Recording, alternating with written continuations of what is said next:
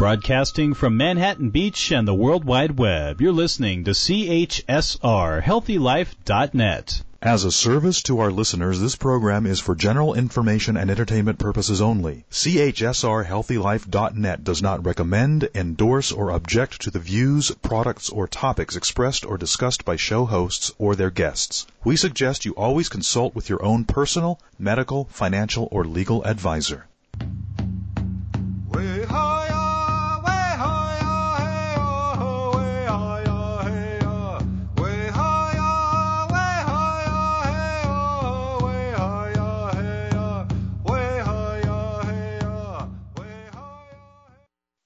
Greetings, or may I say Bozho and Potawatomi, to those joining us for today's Indigenous Perspective show. I'm Randy Kritkausky, an enrolled Potawatomi tribal member and the co-host of Indigenous Perspectives. And I'm Carolyn Schmidt, the other co-host. Indigenous Perspectives is recorded in Vermont, which is part of Ndakinna, the land that is the unceded traditional territory of the Abenaki people. We start each show with this land acknowledgement to signal our respect for the Abenaki, the indigenous people of our region, who have survived over the centuries and are now experiencing renewal and new growth. On today's show, Randy and I will discuss challenges, problems, and opportunities that can arise when non-Indigenous people seek to borrow, adopt, and work to learn from Indigenous teachings and practices. We've titled this show Cultural Appropriation versus Cultural Appreciation because borrowing and adopting aspects of indigenous cultures raises the issue of cultural appropriation, even when non-indigenous people are attempting to show appreciation. This is a very sensitive topic for Native Americans and Canadian First Nations people, and it can be intimidating and confusing for those in the mainstream. Our podcasts are dedicated to the goal of bridge building between Indigenous peoples and those in the mainstream. So in that spirit, we offer today's program with the expectation that we can leave mainstream listeners more informed about cross-cultural transfers of knowledge and practices. We also give practical guidance that can be helpful to mainstream people as they show appreciation of and delve into Indigenous cultures on a personal level or in their work and as part of their community life. At the same time, we hope that by providing these guidelines and these discussions, Indigenous listeners will understand some of the respectful options available to mainstream people so that the doors of understanding and cultural sharing can be kept open. So Randy, can you start us off by giving a brief, very brief definition of cultural appropriation? Yes, this is a little bit simplistic, but it's a starting point. Cultural appropriation is taking and using without permission cultural creations of a group that's not your own and attempting to use them outside of their original context and without fully understanding their meaning. Can you give a specific real life example? Well, here's an astounding example. In Germany, during the summertime, hundreds of thousands of people attend reenactments of Native American life, ceremony, and powwows that involve no Native American participation.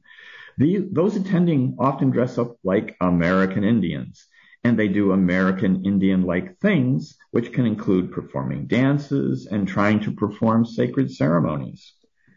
Do they think there's any problem with this, or do they believe that they're showing cultural appreciation? Well, they actually probably most of the time feel that they're in showing appreciation. Germany has a long tradition of fascination with American Indians dating back to the publication of German author Karl May's novels at the end of the 19th century.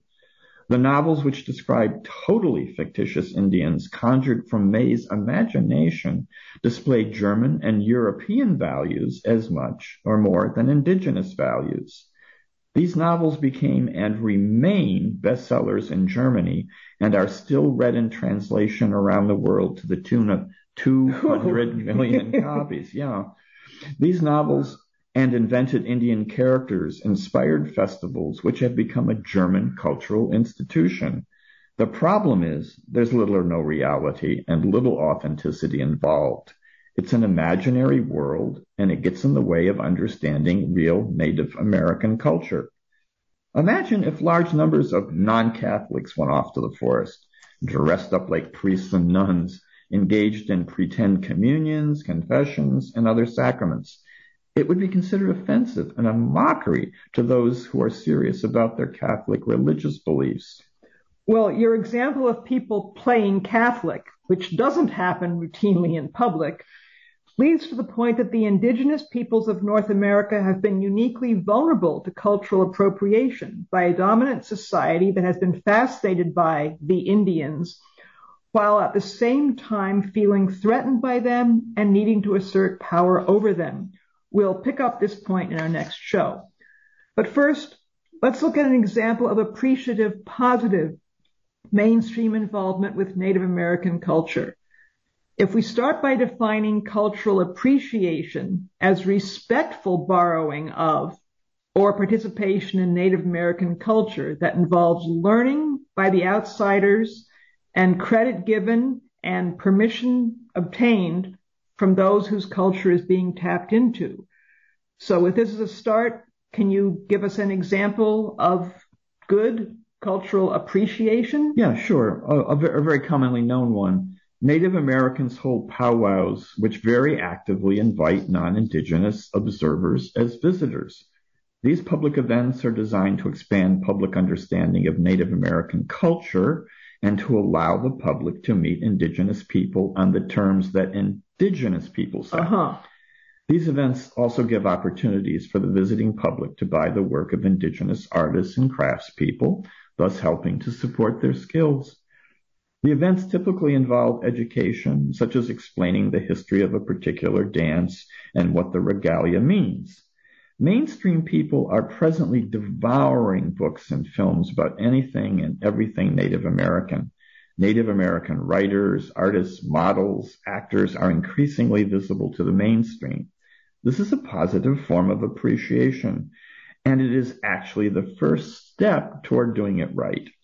Well, why do you think that mainstream non-Indigenous people now are increasingly fascinated with Indigenous cultures?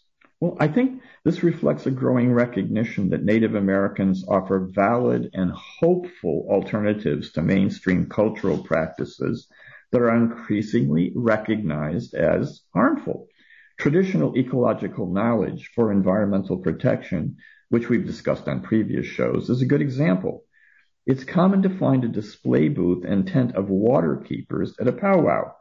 Water keepers are sometimes indigenous youth groups involved in environmental protection efforts that grow directly out of indigenous spirituality. That's a really important hmm. point. Uh-huh.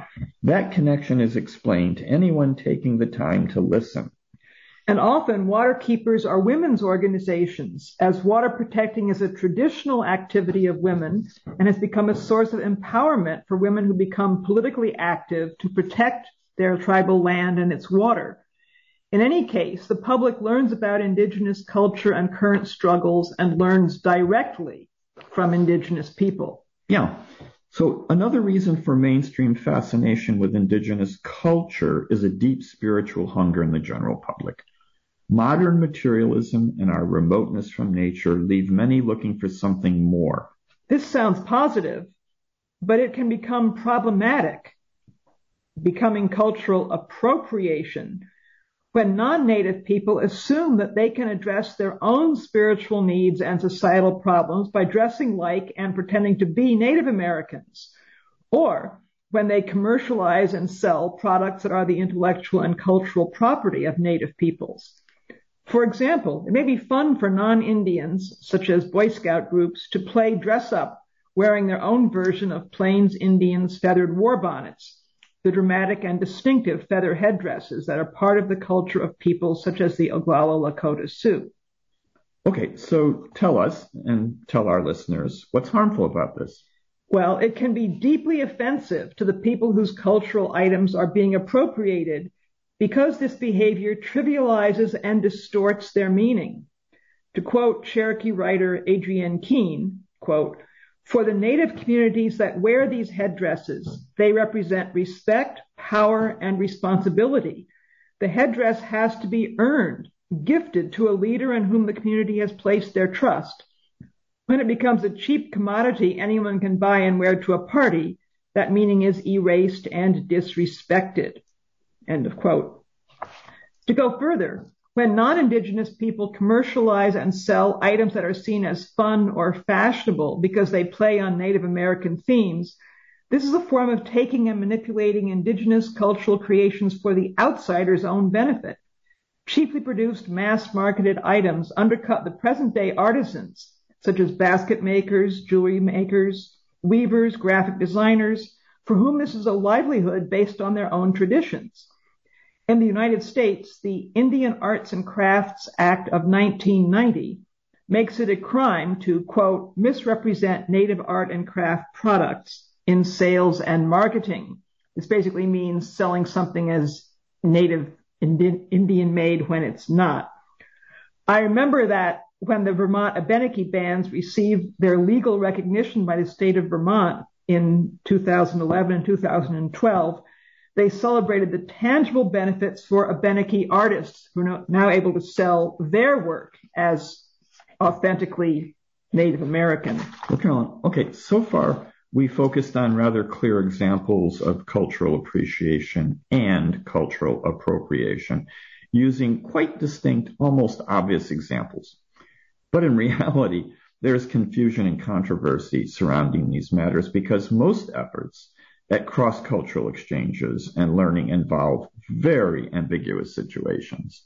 Okay, here's a common one. A school group or community organization wants to raise awareness of their local historical and ecological connections with indigenous people who used to occupy the territory, which is now literally owned and controlled by the descendants of white settlers.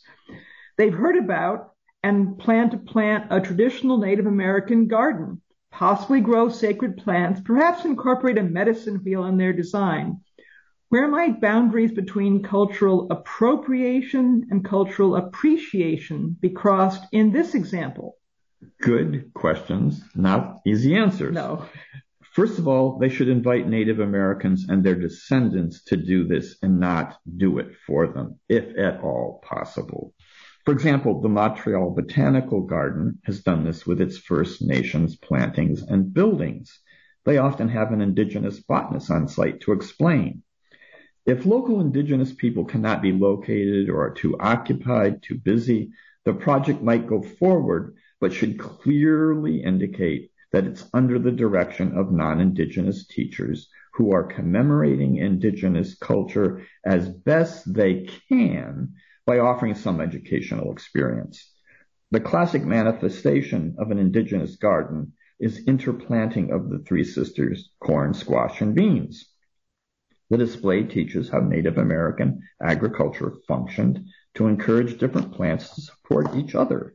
And an important part of the three sisters is that the squash, corn, and beans are seen as animate, having their own personhood and agency, so they are more than crops for people to harvest for their own use.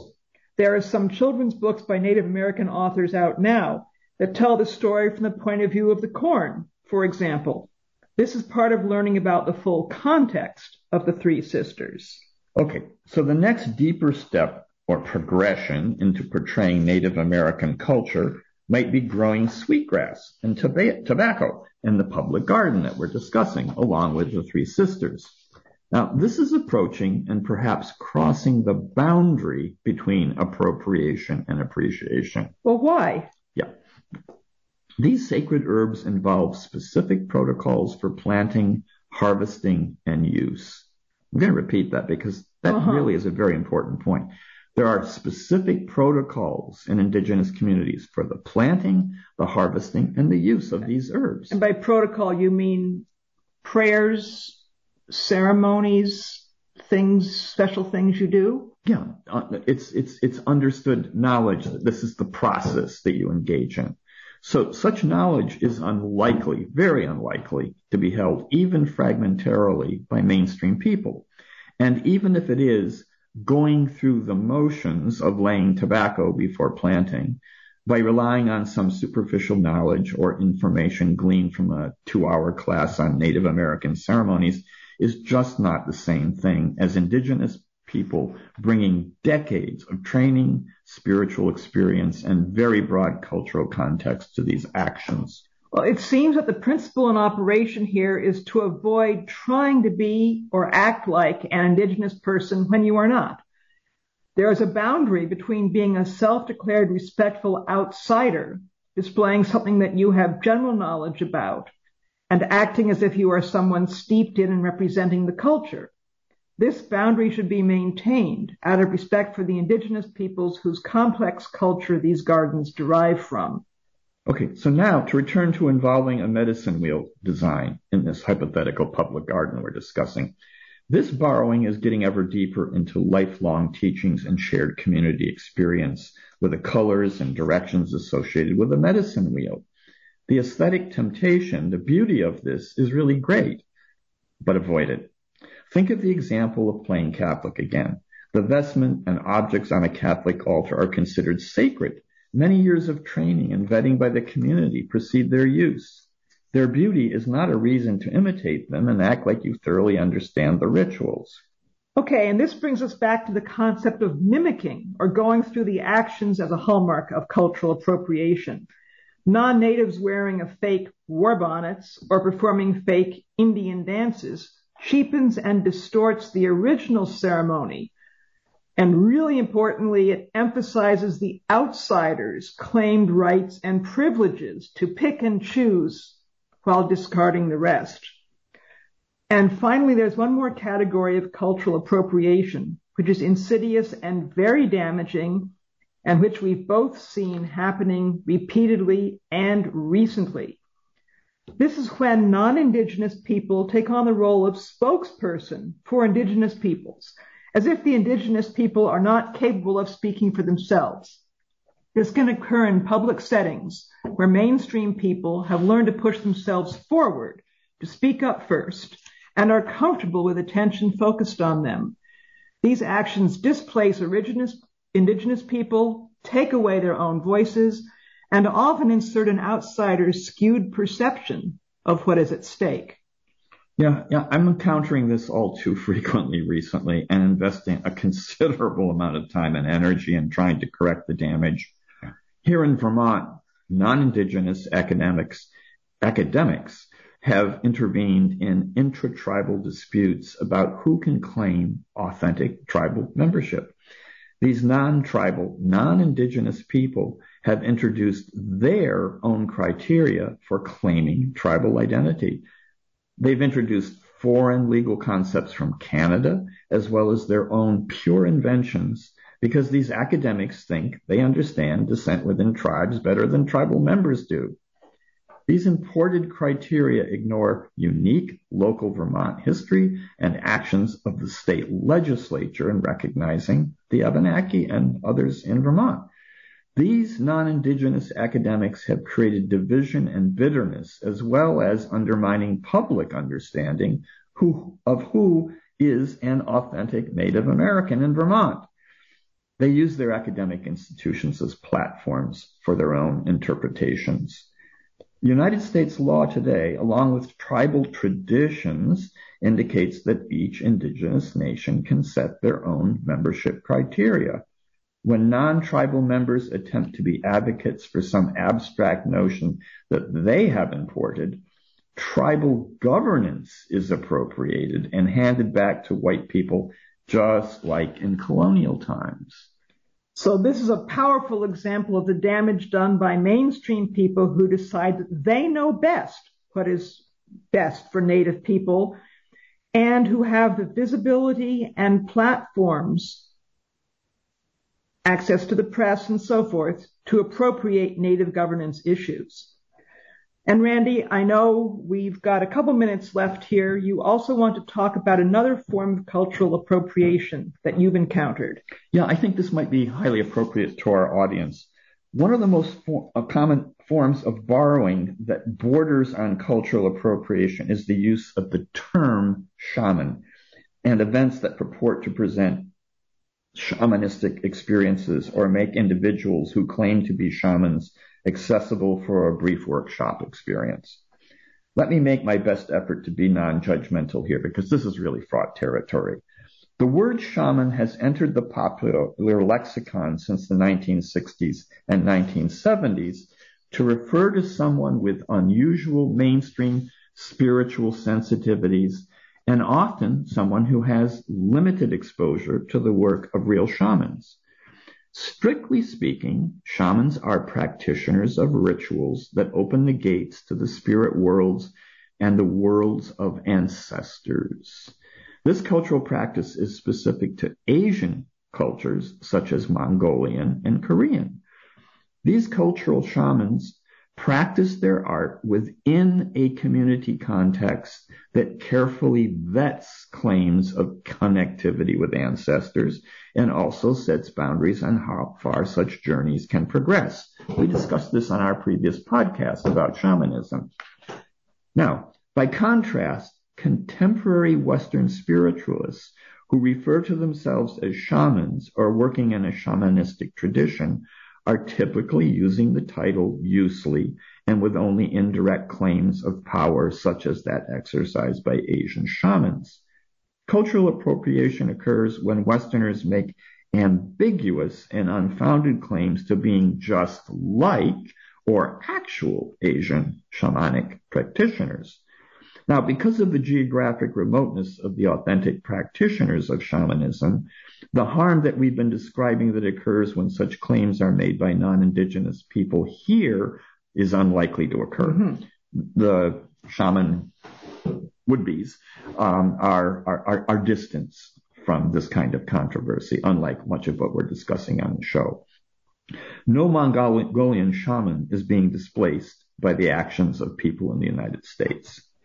However, the concept of respect and honesty in making representations is still present, or excuse me, still present.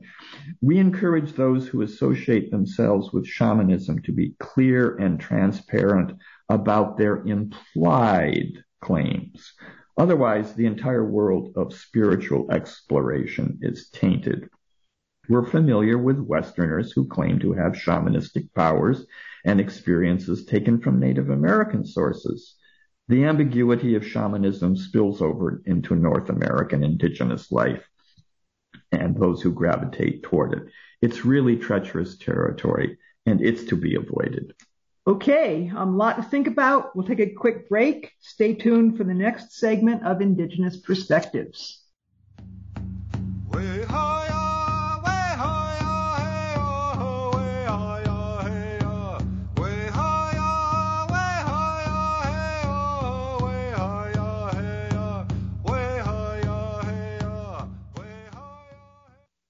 Rights for nature? Around the globe, indigenous communities, governments, and environmental groups are realizing that human rights aren't enough to protect the planet. They're passing laws that recognize rivers, forests, and mountains as having rights of their own, rights that include the right of those ecosystems to exist and flourish. These actions are beginning to make a real difference. Find out more about this work by visiting the Center for Democratic and Environmental Rights webpage at centerforenvironmentalrights.org org. Period poverty. If you don't know what it is, you should because you can help. One in four American women struggle to purchase menstruation products this year, resulting in missed school and even loss of income. The Native American women's nonprofit Kwek Society cares enough to give Native American students and communities their period products and they do it across North America. Please help women with your time, donations, or supplies to maintain their dignity and celebrate their strength during moontime. Visit kweksociety.org. That's K-W-E-K Society society.org.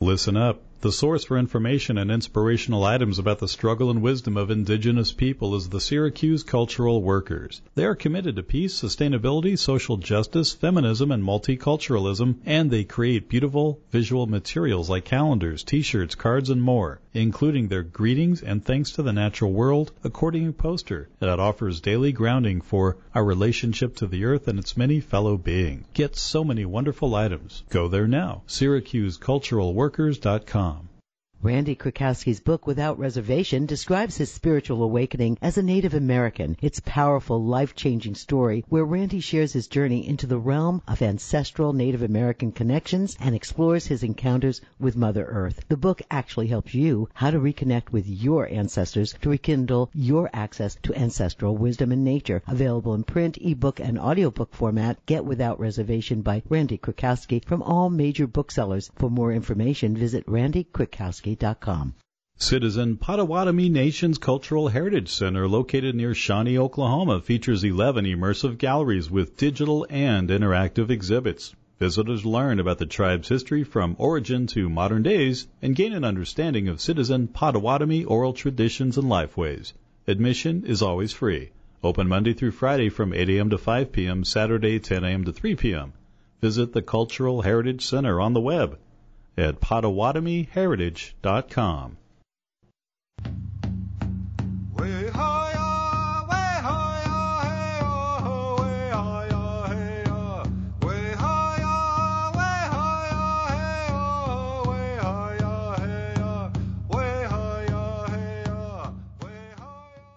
Welcome back to Indigenous Perspectives. In this segment of our show, we'll be talking about appreciative borrowing and sharing of indigenous knowledge. I'll start us off. Longtime Abenaki cultural bridge builder Joseph Bruchac offers examples of respectful cultural borrowing in his book, Native American Games and Stories. He provides the cultural context for traditional games such as lacrosse. And I quote, in native North America, playing games was an important part of everyday life for everyone. Games taught people how to cooperate. Team games were a way of bringing people together and reminding people to include each other in their activities. Whether you were male or female, young or old, you could take part in team sports in virtually every Native American tribal nation. Sometimes there would be ball games that pitted all the people of one village against all the people in another village with the goals set miles apart. One French colonial visitor to North America described seeing the Huron people playing a game of lacrosse in which hundreds of players took part. Team sports were so important that the birds and animals and even the thunder beings that lived in the sky were said to enjoy playing ball games. End of quote. Bruchac points to the themes of inclusiveness, community, and building physical and cooperative skills as major characteristics of Native American sports. He encourages mainstream Americans today to reconsider our cultural emphasis placed on elite sports and winning versus losing. The characteristics and specific games and rules of Native American games are open to be shared and incorporated by others. So games become ceremonial teaching opportunities modeling right behavior and those behaviors are on public display because of the importance of providing guidance for younger generations and also for non-tribal members. In the words of Lenni Lenape elder and tribal pastor John Norwood, quoted in Indian Country Today, the best of American Indian values can be celebrated and learned by anyone as they are part of the cultural fabric of America developing ceremonies that may be inspired by Native American Indian culture, but in no way mimic or purport to be native can be inspiring to the non-native participant and beneficially increase an appreciation of native values and principles without uh-huh. misappropriating native culture. Honoring and celebrating our values and even our life ways do not require donning our dress, portraying our ceremonies, or using our sacred items. The actual history of our people can be told and the life lessons gained without mimicking sacred rituals or playing Indian. Well, Norwood uses the word mimic over and over. So this is a clear warning about how cultural appropriation happens. But Norwood is not telling non-Indigenous people to keep their hands off of Indigenous culture he is clearly pointing to ways of sharing and inviting sharing and learning when done properly. Yeah, that's really the beauty of his quote. I mean, I, I, I really treasure what he's saying. A mainstream cultural parallel for this kind of sharing is the use of open source approaches for sharing electronic materials. That'll be familiar to a lot of our listeners. Open source means that information or guidance on how to do something is made available to everyone to use and or build upon. This model, um, this model's knowledge sharing is a path forward that can benefit all. For example, we make all indigenous perspective shows uh, into transcripts, which are available through an open source, a Creative Commons license bearing the words attribution, non-commercial, share alike. What this really means is that anyone is free to download, use, and pass along our materials as long as they credit use as credit excuse us. me, credit us as the source and do not change money or charge money. Come to think of it, that's a pretty good general model for respectful use of anyone else's intellectual or cultural property. Yeah. However, we need to put an important caveat here. Yes, very important. Not all indigenous cultural creations are designed or meant for widespread public use. Every society, including First Nations, Native American ones, has practices, ceremonies, and teachings that are special to those people within a clearly delimited community and are restricted in their use to those only within the community.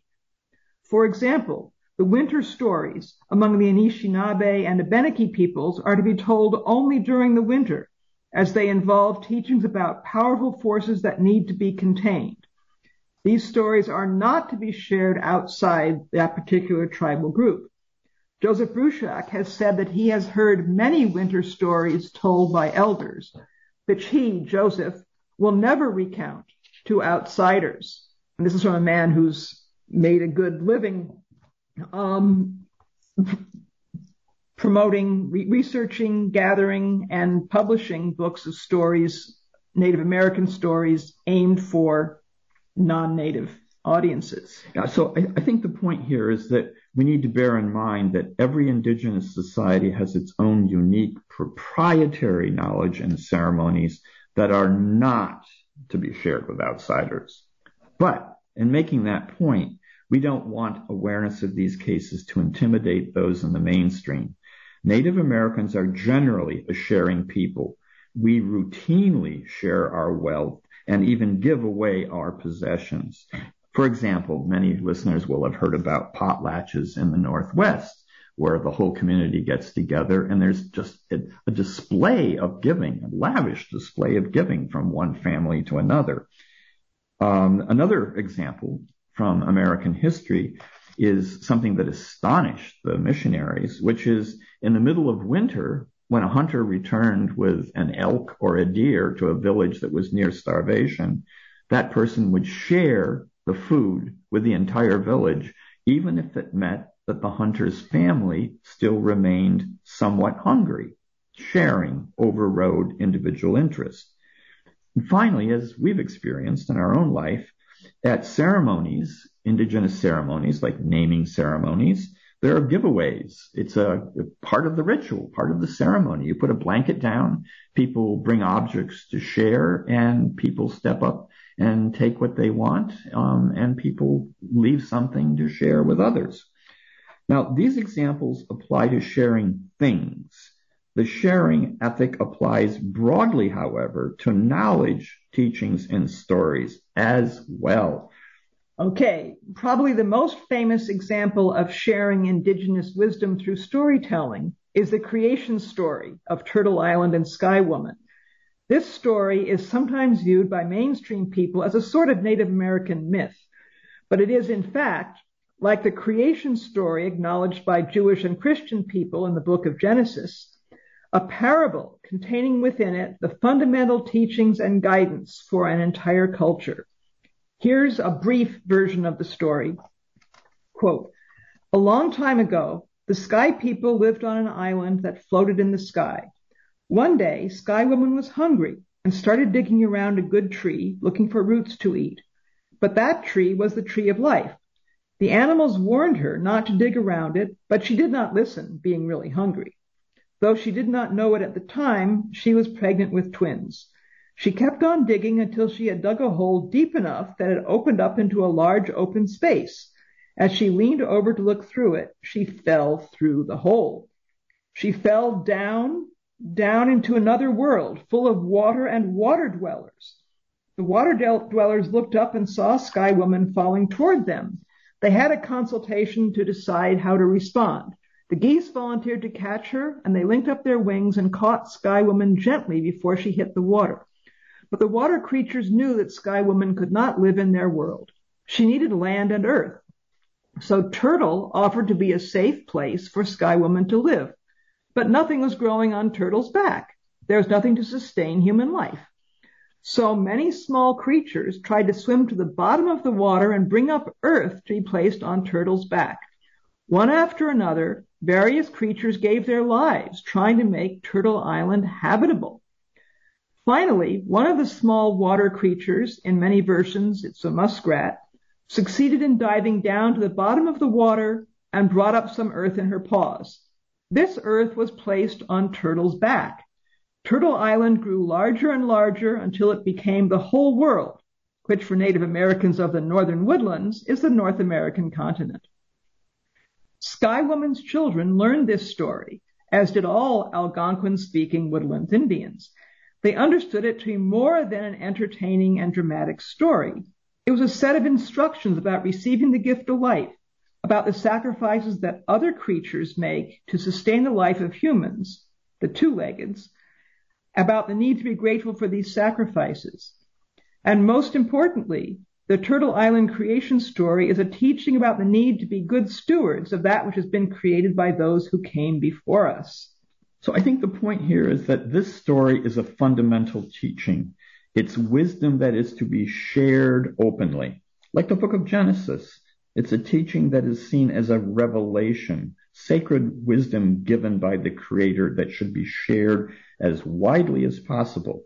When non-indigenous people borrow and retell this story, it's not an act of cultural appropriation.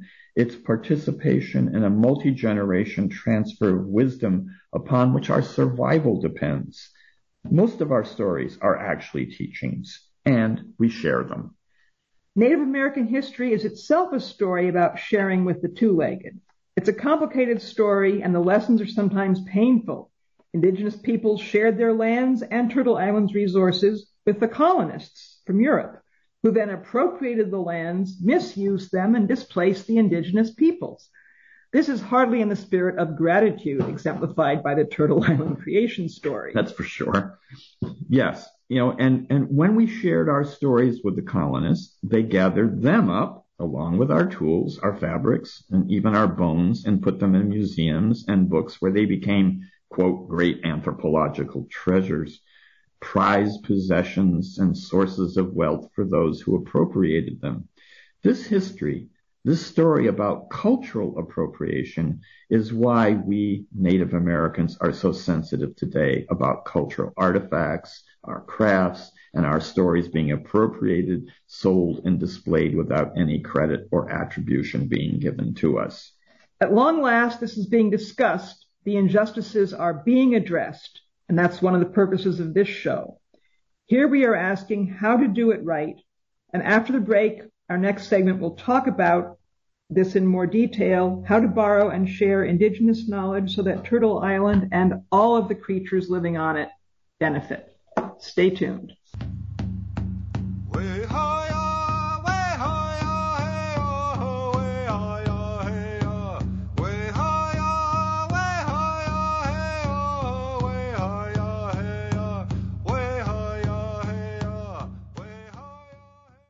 Rights for nature?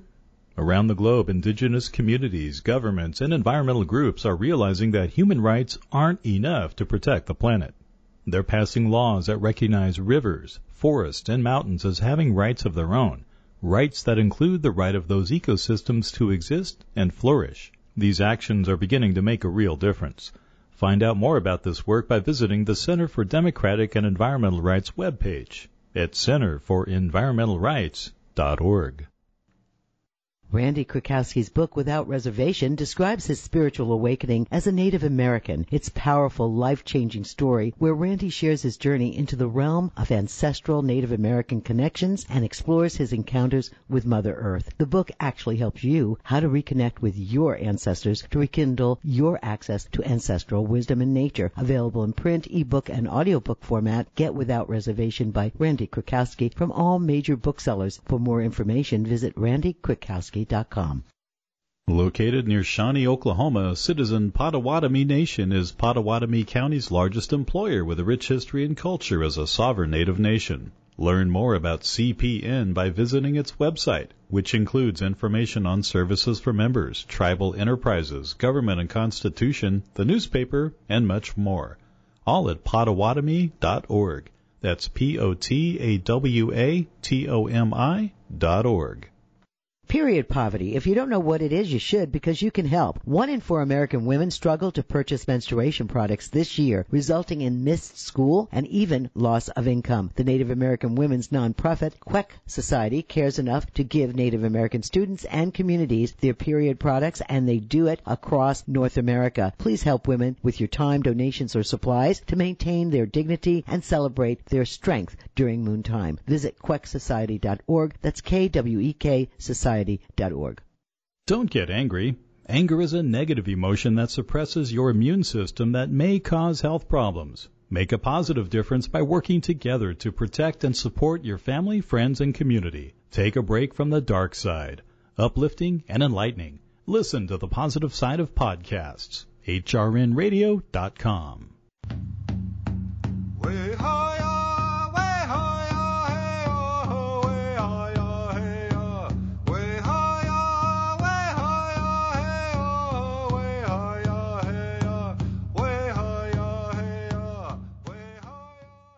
Welcome back to the third segment of this Indigenous Perspective Show.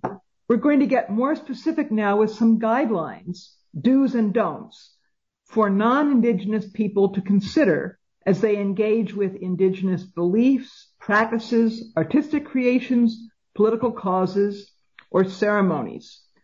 So we'll just be discussing them, working them through. Um, so we'll start with the do's. So first is Always give credit up front at the start, not as a footnote at the end, for anything you do publicly that is based on indigenous beliefs or practices. That means if you're giving a speech, if you're writing a paper, you're making a film, whatever, give the credit right up front. Don't bury it in a footnote. I think one of the key terms here, Carolyn, is doing something publicly. We're going to come back to that because there's a really important distinction between doing something in your private life and doing something in public. Um, I would like to suggest another do that I think really works, and that is people who are going to again have a public performance or public presentation on something indigenous should ask themselves and as best they can honestly answer the following question. Why am I doing this? How can I do this to the mutual benefit of myself and the indigenous people whose cultural heritage this is? I think this kind of a question and moment of reflection will help people to hesitate and not run down the path of I'm doing this because it makes me look really cool. Um, you know, this this is really soul searching in this particular question. Yeah, I think that's a really good point because one of the very deeply felt bones of contention for many non-mainstream, non-dominant cultural groups is when the dominant groups take items, music, designs, fashions, and put them in because they want to seem come across as super super cool. They're sort of riffing off, playing off, using things that were developed, you know, by people through a lot of sufferings and hardships, and then doing it again, trivializing it and to aggrandize themselves. So like that's why ask why am I doing this is really important. Okay, next is strive to understand the context of the indigenous item or story you're interested in and put effort into learning the bigger picture. Um, this is where you, the non, the non-indigenous person develops an understanding and realizes there's a lot more than the external. Also, acknowledge the right of indigenous artists and writers to be paid a fair market value for their work. Another real bone of contention that the mainstream people have the responsibility to show their respect in a tangible way. The next don't, or excuse me, the next do, um, is is a is a tough one for a lot of Americans and English speakers, which is understand that indigenous people are respecting silence and listening and people in the mainstream, particularly those who are college educated and entering a competitive world, are told grab the floor, speak, you know, quickly and seize the opportunity. So give the floor to indigenous people who are present. Let them have time to reflect. Let there be a moment of silence and then their voices can be heard. Okay. And the last of the do's that I've got, engage indigenous people and practices with respect so you feel comfortable incorporating some of the beauty and wisdom of indigenous practices into your own private life. Planting your own indigenous herbal garden for yourself in private would not be appropriating in any kind of negative way. It's for your own spiritual growth. It's private. That's fine. Now we'll go to the don'ts. Okay. So first of all, assume that your interest alone is not sufficient reason for indigenous people to welcome your involvement. Just because you think it's important doesn't mean it's important or helpful to indigenous people. Again, reflect, ask this question we said before. Why am I doing this? Again, repeating, but this is important. Don't feel entitled to speak for indigenous people as a group if you are not one. I don't think we can say that one too much. Another suggestion here is don't buy from otherwise non-indigenous um, sources of materials that pretend to be indigenous. In other words, don't buy knockoffs um, of traditional artists' crafts because, as Carolyn explained, you're denying people their income. Okay. Don't group indigenous people together with other marginalized minority peoples, such as African Americans, Asians, and Latinos. These groups all have different historical experiences and may have different views of goals, such as how much they want to integrate with the mainstream. Respect the distinct voices of representatives from each group while building bridges amongst those who are marginalized. Um, all, another don't may be obvious, but needs to be repeated because it can be really offensive.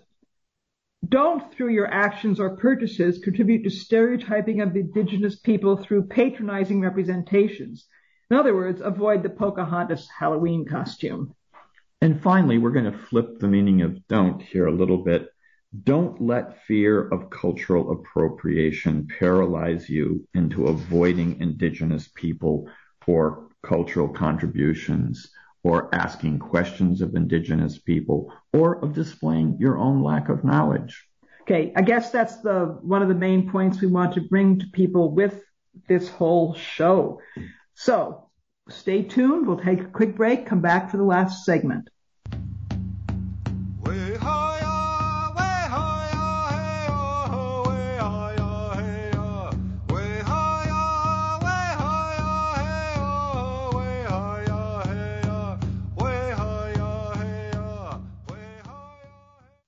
Rights for nature? Around the globe, indigenous communities, governments, and environmental groups are realizing that human rights aren't enough to protect the planet. They're passing laws that recognize rivers, forests, and mountains as having rights of their own, rights that include the right of those ecosystems to exist and flourish. These actions are beginning to make a real difference. Find out more about this work by visiting the Center for Democratic and Environmental Rights webpage at centerforenvironmentalrights.org org. Period poverty. If you don't know what it is, you should because you can help. One in four American women struggle to purchase menstruation products this year, resulting in missed school and even loss of income. The Native American Women's nonprofit Kwek Society cares enough to give Native American students and communities their period products and they do it across North America. Please help women with your time, donations, or supplies to maintain their dignity and celebrate their strength during moon time. Visit kweksociety.org. That's K-W-E-K society.org.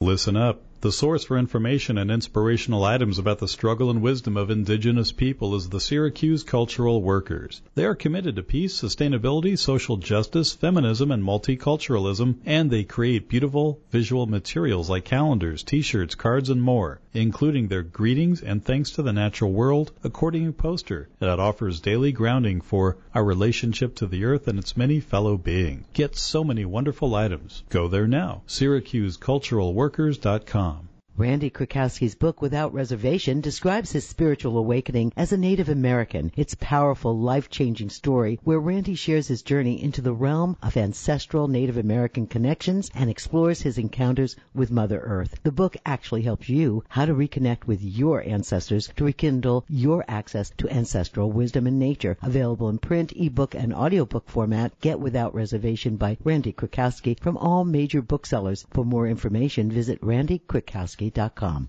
Citizen Potawatomi Nation's Cultural Heritage Center, located near Shawnee, Oklahoma, features 11 immersive galleries with digital and interactive exhibits. Visitors learn about the tribe's history from origin to modern days and gain an understanding of citizen Potawatomi oral traditions and lifeways. Admission is always free. Open Monday through Friday from 8 a.m. to 5 p.m., Saturday 10 a.m. to 3 p.m.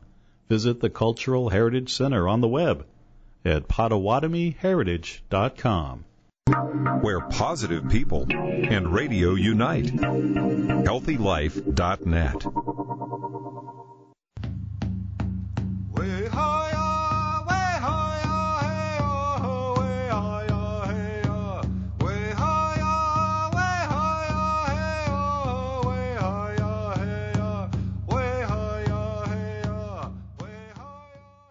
Welcome back to the last segment of Indigenous Perspectives. And we're going to be working on the big picture now, stepping back and trying to come up with some, some thoughtful and provocative points to take away. Randy? Yeah, so we, we just went into the do's and the don'ts, which is getting, you know, into, into details. But I think it's really important for listeners to home in on a very positive message, which involves both indigenous and mainstream people. And it's the following. We are all at this point in our histories seeking ways to make our cultures, our social practices, and our institutions more vibrant, resilient, and appropriate to the realities of 21st century life and environmental challenges. This is really important and hugely difficult work. So you're saying we all need to, we're all in this together? Exactly. Exactly. That's, that's the common basis upon which we ask questions about how do we share information to our mutual benefit. So this, this takes us back, in my estimation, to a previous program about black elk, actually several programs we did, because black elk was a unique individual who believed that sharing cultural knowledge was part of his life mission. From a time he was a child and had a vision, he felt he had an obligation to not just help his own people, but all of the humans, the two-legged, to improve life on the planet. Well, he saw that as part of his leadership mission. Really. Exactly, exactly. And as we mentioned on previous programs on Black Elk, his life actually becomes a story that we can tell ourselves about the cautionary problems and issues surrounding cultural appropriations. It's, it's, it's really remarkable that Black Elk opened up his house, literally adopted and brought under his roof two individuals who came because they wanted to learn from him. They wanted him to share his teachings, some of which were on that borderline that Carolyn mentioned of winter stories um, insights um, and guidelines and practices that had not been widely shared with the world. So Black Elk spent days, and in one case, actually several months, sharing this information with an author who then went away and wrote up his version of what Black Elk had said. And much to the surprise and disappointment of Black Elk and modern scholars and modern um, indigenous people, what was represented as Black Elk Speaks in this famous book by that title isn't exactly what Black Elk said. That Mr. Neihardt, who wrote that book, had actually appropriated much of what Black Elk said, added his own words, and in some cases quite radically misrepresented it. So here, here's the issue. Is, is this a cautionary tale about don't talk to the two-legged, don't talk to the whites because they'll go away and they'll invert and misrepresent everything you say? No. I think what is the beauty of this story is that it illustrates that cultural sharing is an inherently messy process. These people came not intending to do damage to the Lakota culture or Black Elk's teachings. They came with two agendas. One is to deeply and genuinely understand what the Lakota and Black Elk had to teach.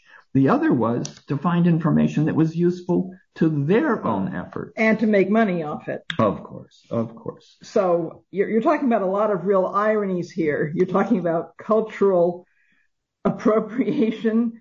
Um, and despite so much going wrong, inspiration surviving the process and serving in the long run to spread a lot of interest in indigenous spirituality among non-indigenous people.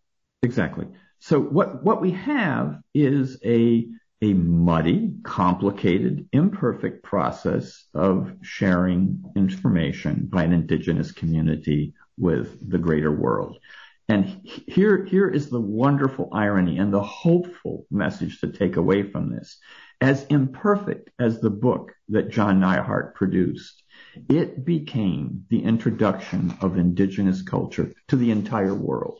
Generations of scholars who've become interested in learning deeply about indigenous culture got their start by reading a book that was not a perfect example of sharing indigenous culture.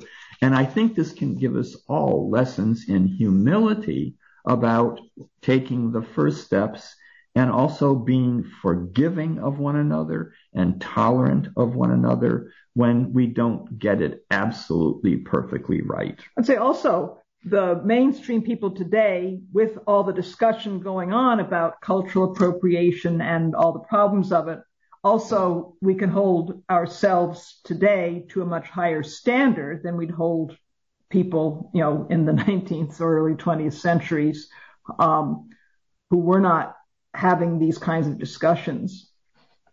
So I, th- I, think there's actually a lesson here for indigenous people as well, which is don't fear, don't slam the door in the face of people like Neihardt who come and want to learn from us, accept the fact that they may not get it absolutely right first or second time, but that their efforts will build bridges.